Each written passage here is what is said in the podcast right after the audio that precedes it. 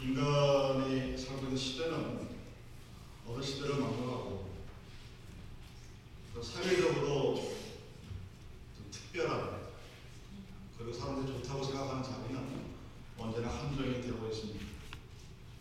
그래서 그 어, limited space를 놓고 많은 사람들이 경쟁합니다. 극심하게 경쟁을 합니다.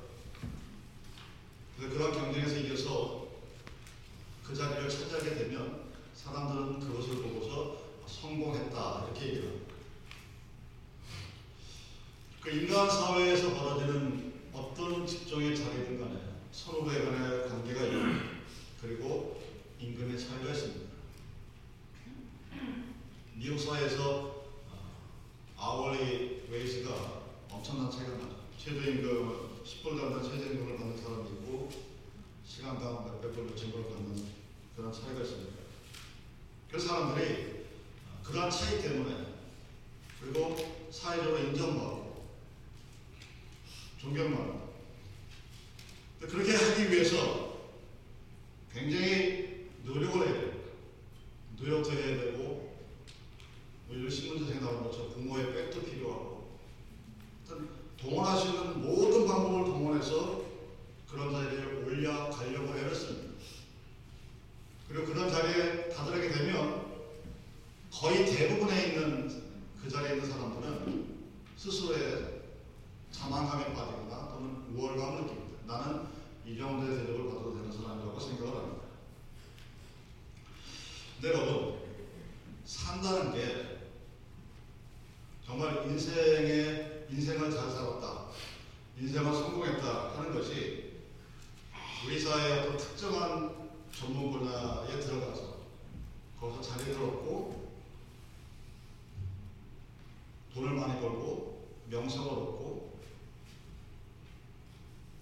권력을 가지고 과연 그것만이 인생의 성공인가 하는 이야기죠.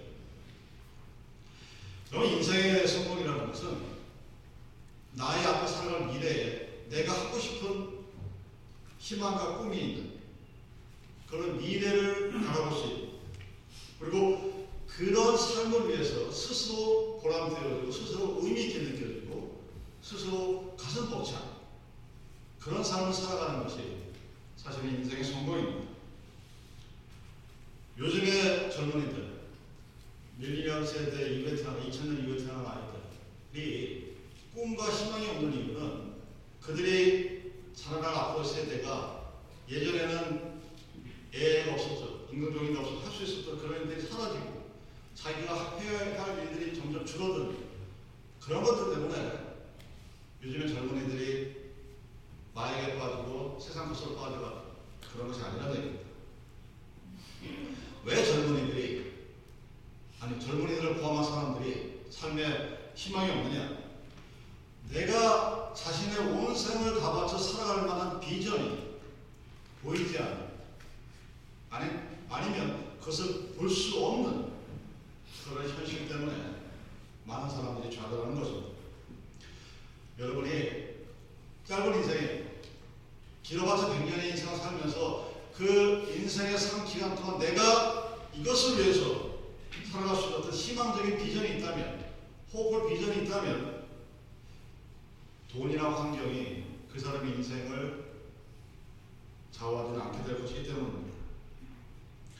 인생에서의 성공, 희망, 기쁨, 여러분 이것은 돈의 핵심이 되지 않습니다. 돈이 있으면 좋지만 돈이 많다고 해서 100% 행복하지 않다는 것은 이미 증명이 됐습니다. 그럼에도 불구하고 우리는 인생에서의 어떤 행복이 또 인생에서의 기쁨을 받을 수 있는 삶의 원천을 그곳에서만 찾습니다. 진정한 힘과 기쁨은 소위 말하는 세상의 성공에 있는 것이 아닙니다. 진정 내가 섬겨야 할 대상, 내가 살아날 수 있는 이유, 평생을 바쳐 내가 모험할 수 있는 값어치가 있는 그런 일을 발견한 바로 그것에 인생의 성공이 있는 것입니다. 대표적인 사람 중에 하나가 슈바이처 박사죠. 슈바이처 박사가 철학 박사의 신학 박사의 의학 박사예요. 더하여 바하의 전문가예요. 그 사람이 일반 스스로 자신의 모든 내로서 부설 수 있었던 이유는 자기가 누군가에게 빚을 졌다는 사실을 깨달았기 때문입니다. 자기가 누군가의 그 하나님으로부터 받은 대단한 것을 하나님으로부터 받은 빚으로 생각을 했고 그 빚을 갚기 위해서 그럼 그렇게 철저하게 자기 자신을 준비하고 자신의 삶을 그것을 가지고 살아갔던 것입니다. 자, 하나님 나라. 우리가 얘기하는 이 교회는 여러분 하나님 나라예요. 교회가 세상 안에 존재하지만 그 세상 안에 존재하는 하나님의 나라입니다. 그 하나님의 나라는 사회적인 성공이나 돈의 액수에 달려있지 않는 것입니다. 하나님 나라는 비전과 모 그리고 섬김과 관련된 나라가 하나님의 나라입니다. 본문은 바로 그 하나님 나라가 나라인가를 설명해 주는 내용입니다. 여러분 부탁하건데 시간이 날 때마다 이 본문을 한번 읽어보십시오. 굉장히 간단합니다. A4지 반도 안 되는 분량이죠. 그렇지만 정말 읽으면 읽을수록 제가 30년 전, 40년 전 읽었을 때하고 지금 읽었을 때하고 받아들이면 무게감이 틀려요. 여러분들 이 비유를 천천히 읽고 또 읽고 묵상하면 묵상할수록 하나님 나라가 즉 하나 성경에서 말하는 하나님 나라가 어떠한지에 대해서 여러분이 잘 접근해 갈 수 있을 것이라고 생각합니다. 그래서 하나님 나라로 불려지는 그 공동체에 대해서 성경이 과연 어떻게 이야기하고 있는지 알 수 있고 또 다른 사람들에게 말할 수 있게 되는 것입니다. 그럼 인류 역사에서 이 공동체에 대한 꿈은 아주 오래되었습니다. 초대교회로부터 교회가 이루어지거나 지금까지 그 하나님 나라의 공동체를 이 땅에 실현하기 위한 수없이 많은 노력들이 있었고 수없이 많은 실패가 있었고 수없이 많은 모험들이 있었습니다. 그 중에 하나가 아르시라고 하는 굴란스에 있는 공동체입니다. 이 공동체만 설명하는데 몇 시간이 걸리는데 아주 쉽게 얘기하면 거기에는 차별이 없어요. 그 공동체 안에는 장애인도 정상인도 배운 자도 못 배운 자도 가진 자도 못 가진 자도 잘생긴 자도 못생긴 그 우리가 세상에서 느끼고 있는 그 어떠한 차별도 없는 그런 공동체가 바로 아르시라는 것입니다. 다만 각자 맡은 일이 있을 뿐이에요. 차별은 없는데 각자 해야 할 일이 있는 곳 그것이 바로 이 땅에서 구현되어질 하나님의 나라의 전형적인 모습이라는 것입니다. 자 오늘 이 말씀은 비유입니다. 패러 패러블의 의미는 내가 여기 있는 어떤 그림을 통해서 그 그림을 통해서 보여지는 또 다른 하나님의 나라를 보는 겁니다. 근데 하나님 나라를 설명하는데 누가가 포도원이라는 장소를 택했어요. 이런 포도원은 희망과 사랑의 모험이 제한되어 있지 않습니다. 봄, 여름, 가을, 겨울 사계절 모두 포도원은 존재합니다. 그래서 각 계절별로 해야 할 일들이 우리들을 기다리고 있는 곳이에요. 그래서 이 세상을 찾아보면 아직 이루어지지 않는 하나님의 선한 뜻이 이루어지지 않는 일들이 우리를 기다리고 있습니다. 우리가 왜 그걸 보지 못하느냐? 보고 싶지 않아서 보지 않는 것도 있고 볼 수 있는 능력이 없어서 못 보는 것도 있고 보고 싶지 않아서 못 보는 것도 수없이 많은 이유가 있지만 분명히 그런 것들이 있습니다. 그래서 지금 어디 어느 순간인가 어디선가 하나님 나라의 그 하나님께서 원하시는 선한 일꾼들을 기다리는 곳은 지금도 존재한다는 얘기예요. 그래서 그 비유에 나타난 포도원은 이 세상에 존재하는 어떤 특정한 장소, 특정한 곳에만 가야 한다는 것을 의미하지 않습니다. 왜? 이 세상 어디에나 포도원은 존재합니다. 어디서나 발견할 수 있고 어디 가서 할수 있고 오늘 내가 서 있는 자리에서 할 수 있고 찾아볼 수 있는 바로 선한 일들이 우리 주위에 지금 내가 살고 있는 이곳에 존재한다는 것을 의미합니다. 그 일들이 여러 가지 가 있을 수 있죠. 가난한 자들을 위한 일, 질병을 구하는 일, 누군가와 함께하는 일, 장애인들을 도와주는 일, 창조적인 일, 수없이 많은 일들이 우리 앞에 놓여 있습니다. 하나님께서는 그 일들이 우리들의 손을 통해서 각자 맡은 일들을 통해서 이루어나가기를 원하시는 것입니다. 두 번째 포도원의 비유에서 중요한 것은 포도원 주인이 일꾼을 고용하기 위해서 하루 다섯 번이나 아침에 나가고 9시, 12시, 3시, 5시, 11시에 나가고 각기 다른 시간에 일꾼들을 고용했어요. 자, 하나님 나라에 있는 것은 내가 나이가 많든 적든 언제나 누구에게 열려 있다는 것을 보여주고 있습니다. 주님의 부름을 받고 응답했다면 어느 누구든 시기와 상관없이 나이와 상관없이 열려 있는 것이 바로 하나님의 나라입니다. 나는 선한 일을 하고 싶은데 나는 하나님 나라의 백성으로 살고 싶은데 기회가 없습니다. 아니요, 기회는 누구에게나 열려 있다는 것을 이 비유가 보여줍니다. 근데 그러한 일을 하기 위해서 한 가지 조건이 있습니다. 그 한 가지 조건은 바로 부름받은 자입니다. 콜링. 하나님으로부터 내가 부름받았다는 사실을 본인이 아는 자들만이 그 하나님의 나라의 포도에 들어갈 수 있는 것입니다. 단순히 취미를 위해서 내 남아있는 시간을 짜투리를 좋은 일에 쓰기 위해서 남들에게 보여주기 위해서 그렇게 하는 것이 아닙니다. 왜 그렇게 말할 수 있느냐? 이 부름을 부름받은 사람들이 할 수 있는 선한 일 그것은 주님의 십자가를 지는 주님의 십자가를 이 세상에서 지는 일이 바로 하나님 나라에서 우리들이 할 일이기 때문입니다. 그래서 우리는 언제나 누구에게나 그 문이 열려 있지만 부름 받아야 된다는 사실이 있습니다. 부름 받지 못한 사람들은 하나님의 나라인 포도원에 들어갈 수가 없다는 사실입니다. 그다음으로 이 비유가 보여지는 중요한 일 중에 하나가 바로 선한 일, 즉 하나님의 선한 일은 언제든지 품삯으로부터, 즉 돈으로부터 자유롭다는 얘기입니다. 이런 비유를 보면 참 이해가 안 됩니다. 처음 포도원에, 포도원에 들어온 사람이나 나중 들어온 사람이나 똑같이 한 데나리오, 그때 당시에 일당을 받았다. 요즘은 치면 10불을 받았다. 나는 새벽 6시부터 일을 했고 어떤 사람은 12시에 일이 끝데 11시에 들어 1시간밖에 일했는데 1시간 일한 사람이나 10시간 일한 사람이나 5시간 일한 사람이나 7시간 일한 사람이나 똑같은 한 데나리오, 10달러의 품삯을 받았다는 사실입니다. 무엇을 의미합니까? 하나님 나라에서 돈은 내가 하나님 나라의 선한 일을 하고 하나님부터 돈을 받는다는 그 일로부터 굉장히 자유롭다는 것을 이 비유가 보여주고 있습니다. 왜 그럴까요? 하나님 나라에 들어갈 수 있는 조건은 나이와 상관없습니다. 그런데 한 가지 조건이 부름 받았다는 것에 있다고 했죠. 이 토론에 들어서 일한 사람은 그 부름 받았다는 사실 자체가 이미 값진 보상을 받았다는 것을 압니다. 그래서 그런 부름을 받았다는 것 자체가 또 그렇게 살 수 있다는 것 자체가 이미 큰 선물이기 때문에 하나님의 은혜이기 때문에 우리가 지난밤에 얘기했던 하나님의 은총을 받은 사람이기 때문에 품삯에 대해서 이의를 제기하지 않게 되는 것입니다. 진정한 품삯은 진정한 보상은 돈으로 주는 것이 아니라 하나님 나라입니다.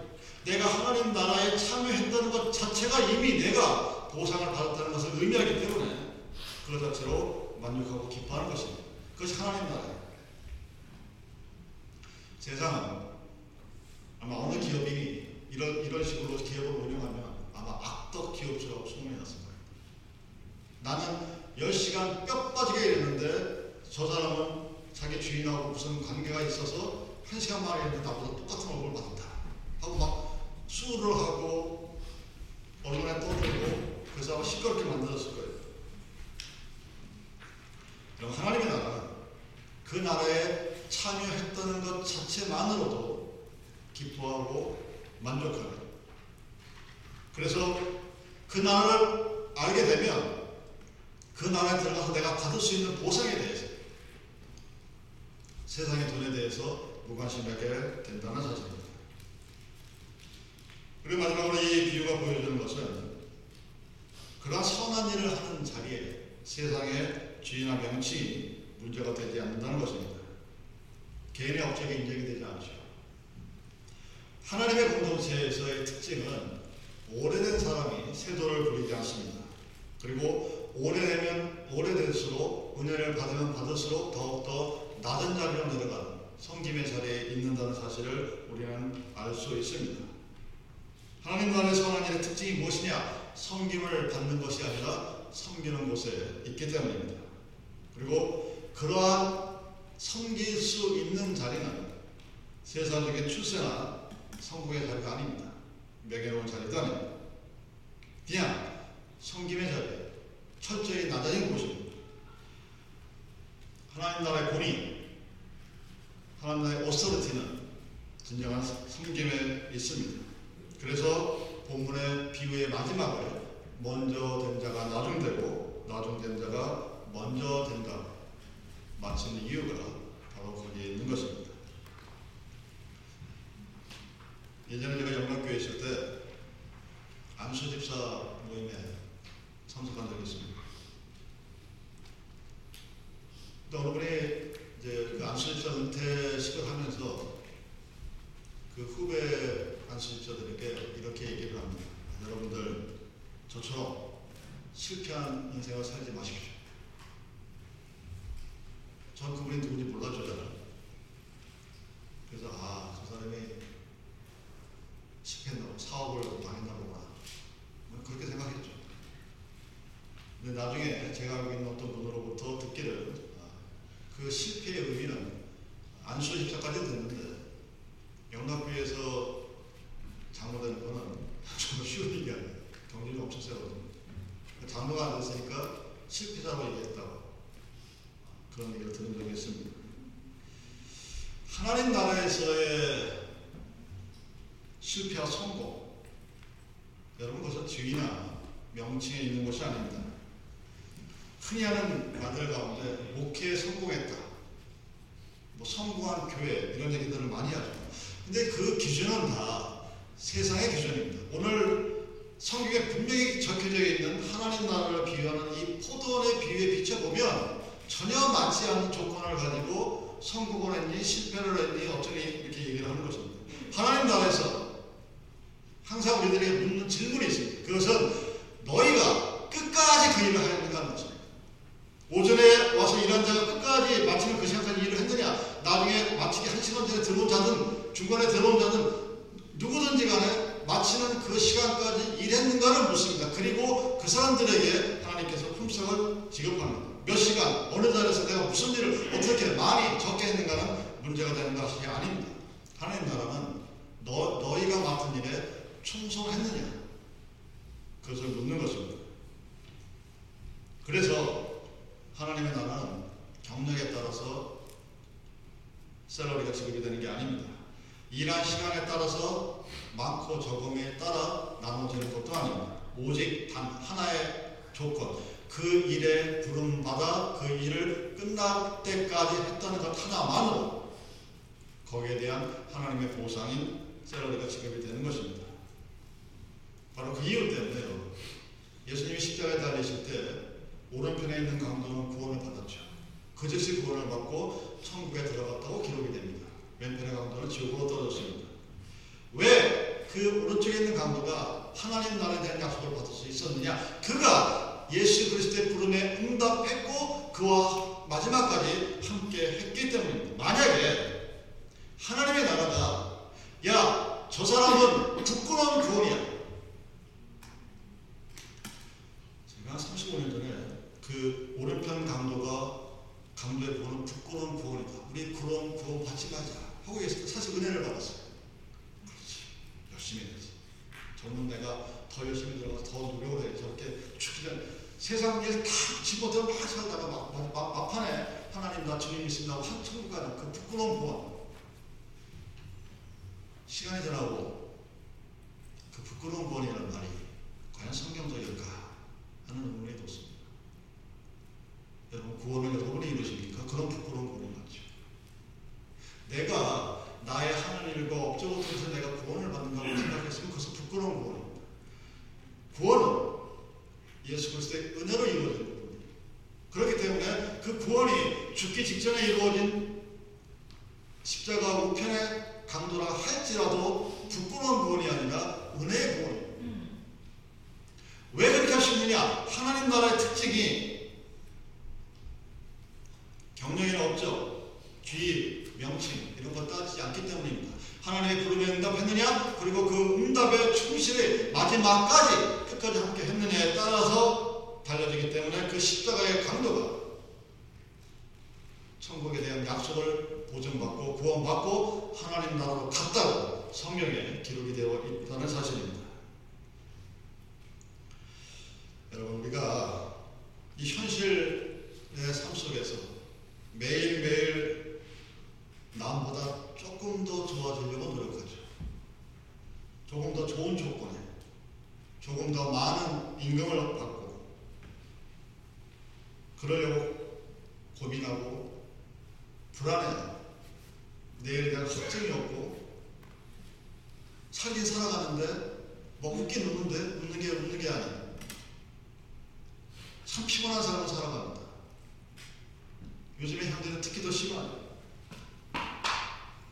그러다 보니까 예전보다 훨씬 더 잘 먹고 잘 사는데 현실은 점점 더 각박해져 가요. 마음이 피폐해져 가요. 웃음이 사라지고 희망도 없어지고 그냥 결국 살아가는 겁니다. 왜? 살아온 힘이 있기 때문에 그 자전거가 굴러갔으니 굴러가는 것 뿐이에요.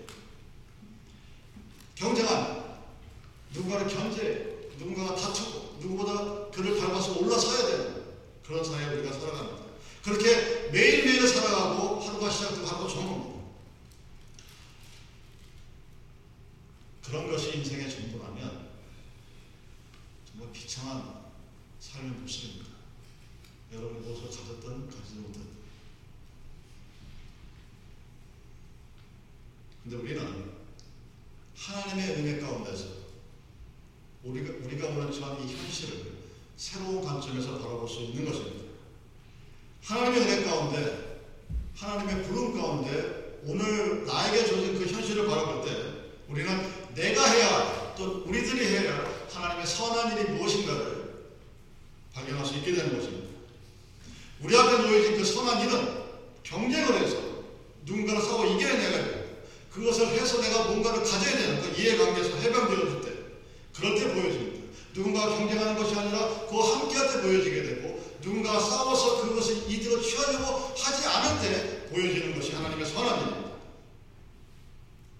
그것이 보여질 때 우리는 그 일을 할 수 있는 하나님의 부르심을 들을 수 있는 요한계시록에 있는 귀한 들을 수 있는 복을 받게 되는 것입니다. 그런 이유로 우리가 해야 하나님의 선한 일은 오늘 우리들의 삶의 현실로부터 멀리 떨어져 있는 것이 아닙니다. 가까이 있습니다. 매일매일 우리가 할 수 있는 일들이 있습니다. 여러분이 하나님의 은혜 가운데서 나의 삶의 모습을 바라보게 되면 내가 누군가로부터 뭔가를 받아야 되는 것이 아니라 하나님의 은혜로 내가 빚진 자라는 나의 삶의 모습을 발견할 수 있게 될 것입니다.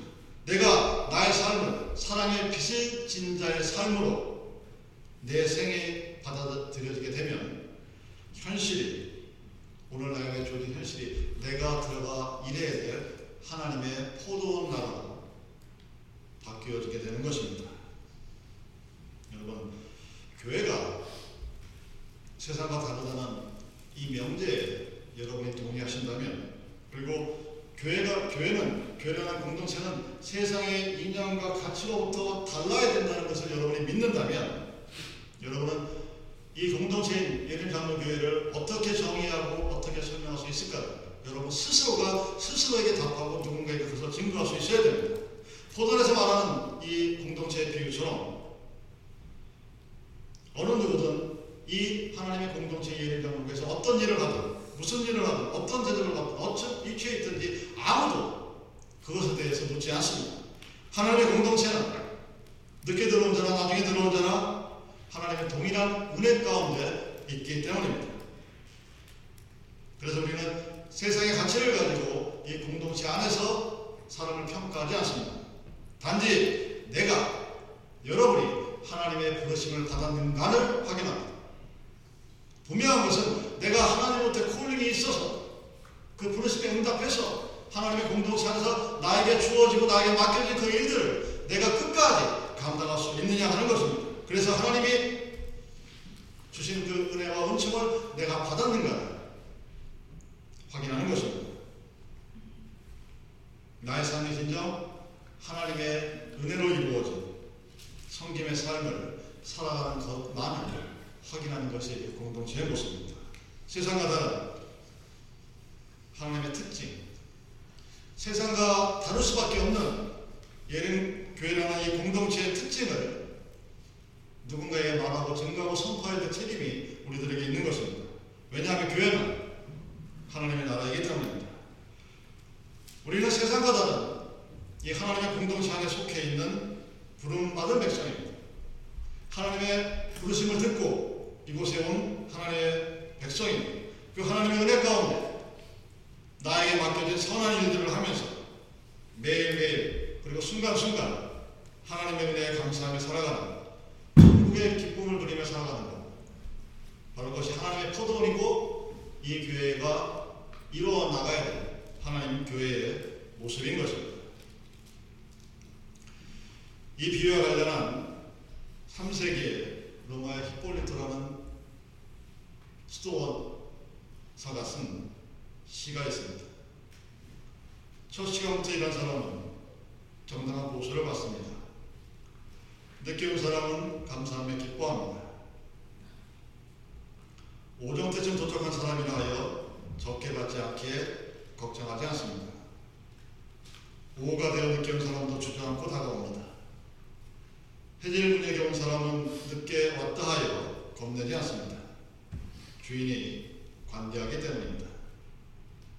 Gonna